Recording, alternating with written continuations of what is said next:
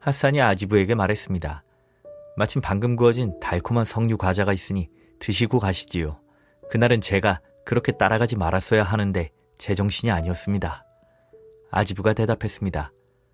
솔직히 지난번 저희를 뒤쫓으신 일로 제가 시종의 말을 무시하고 이곳에서 음식을 대접받은 일에 대해 매우 후회하였습니다. 절대로 쫓아오지 않겠다는 약속 없이는 이곳에서 아무것도 먹지 않겠습니다. 할아버지께서 우리 왕께 드릴 선물을 사기 위해 이 지역에 일주일간 머물 예정인데 약속 여부에 따라 다시는 방문하지 않을 수도 있습니다.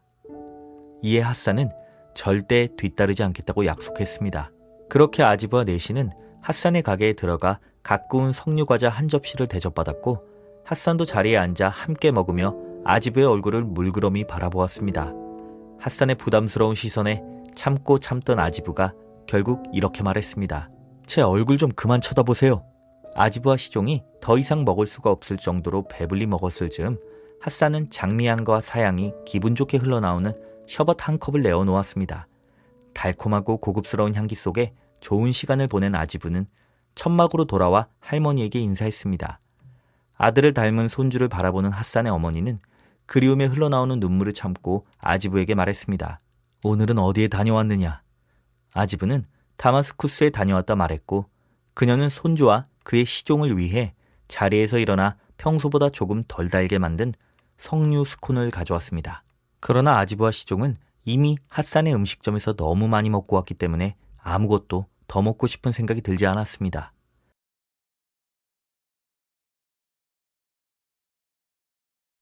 아지부의 할머니는 시종에게 말했습니다. 그래도 주인과 함께 앉으시오. 그러나 시종은 속으로 배가 불러 도저히 먹을 수 없겠다 생각했습니다. 심지어 빵 냄새조차 맡기 힘들 정도였죠. 그럼에도 거절하기 어려워 자리에 앉았고 아지부도 그렇게 하였습니다. 한 입 먹어본 아지부는 자기도 모르게 이렇게 말했습니다. 이게 뭐지? 이를 듣고 할머니가 외쳤습니다. 요리에 무슨 흠이 있니? 내가 직접 요리한 건데. 너희 아버지 핫산을 제외하고는 누구도 이런 맛을 낼 수 없지. 아지부가 대답했습니다. 할머니, 신의 이름 아래 솔직하게 말씀드리자면 이 석류 스콘의 맛은 역겹습니다. 그렇게 느껴지는 이유는 아마도 오늘 다녀온 곳에서 제대로 된 석류 과자 맛을 보았기 때문이겠지요. 그 요리사가 만든 석류 과자의 냄새는 마음의 문을 열고 배부른 사람이라 할지라도 먹고 싶게 만들었습니다. 이 난장판과 같은 석류 스콘과는 비교할 수 없었지요. 아지부의 말을 들은 할머니는 몹시 놓아여 시종에게 말했습니다. 이런 망할 놈이 있나? 감히 내 새끼 입맛을 망치기 위해 허락도 없이 일반 음식점에 데려갔느냐? 시종은 예상치 못한 상황에 몹시 겁에 질려 이렇게 둘러댔습니다. 우리는 식당에 들어가지는 않았고 냄새만 맡고 지나쳤습니다. 그러자 아지부가 소리쳤습니다. 할머니, 우리는 들어가서 그것들이 콧구멍에서 나올 때까지 입에 넣었어요.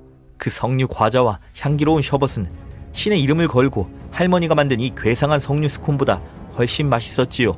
이 말을 듣고 더욱더 큰 분노에 휩싸인 할머니는 사람을 보내 샴살딘에게 이렇게 말했습니다.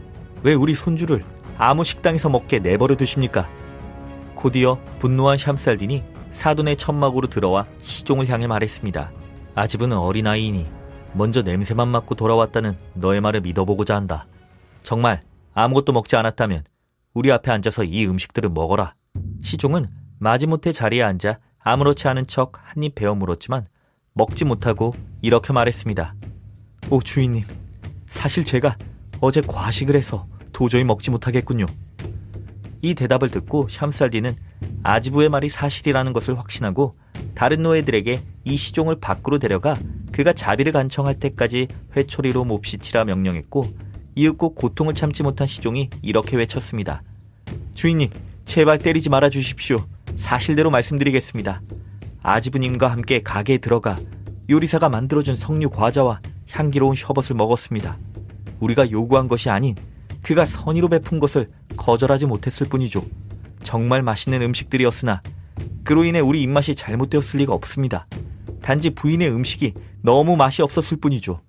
이보다 더 맛없는 음식은 먹어본 적이 없습니다. 핫산의 어머니는 이에 화를 내며 말했습니다. 그래, 그러면 그 요리사에게 가서 그가 만든 석류 과자를 가져와 봐. 누구의 것이 더 맛이 좋은지 비교할 수 있을 것이다. 시종은 즉시 다마스쿠스 성에 있는 핫산의 가게로 달려갔습니다. 이보시오 요리사. 내 주인 사돈 부인께서 당신의 요리와 자신의 요리 중 무엇이 더 맛이 좋을지 판가름하고자 하시오. 전에 주었던 그 맛 좋은 석류 과자를 반 디나르만큼만 주시오. 핫산이 웃으며 대답했습니다. 나와 내 어머니 외에는 아무도 이 요리를 어떻게 완성하는지 아는 사람이 없소. 그리고 어머니께서는 아주 먼 나라에 계십니다. 그러고는 한 접시 집어서 사양과 장미수로 마무리한 후에 잘 포장해서 시종에게 건네주었고 이를 건네받은 시종은 서둘러 돌아왔습니다. 핫산의 어머니는 이 석류 과자를 맛보자마자 얼마나 훌륭한 솜씨인지 알아보았고 코끝에 풍기는 사양을 느끼자마자 그대로 기절해 버렸습니다. 몹시 놀란 샴살딘이 그녀를 깨우기 위해 장미수를 뿌렸고 곧 정신을 차린 핫산의 어머니가 이렇게 말했습니다. 만약 내 아들이 아직 세상을 떠나지 않았다면 그 요리사는 내 아들 베드랄딘 핫산입니다. 의심의 여지가 없으며 착각할 수도 없어요. 이 석류 과자를 만드는 법은 내가 그에게 가르쳐 준 것이기 때문입니다.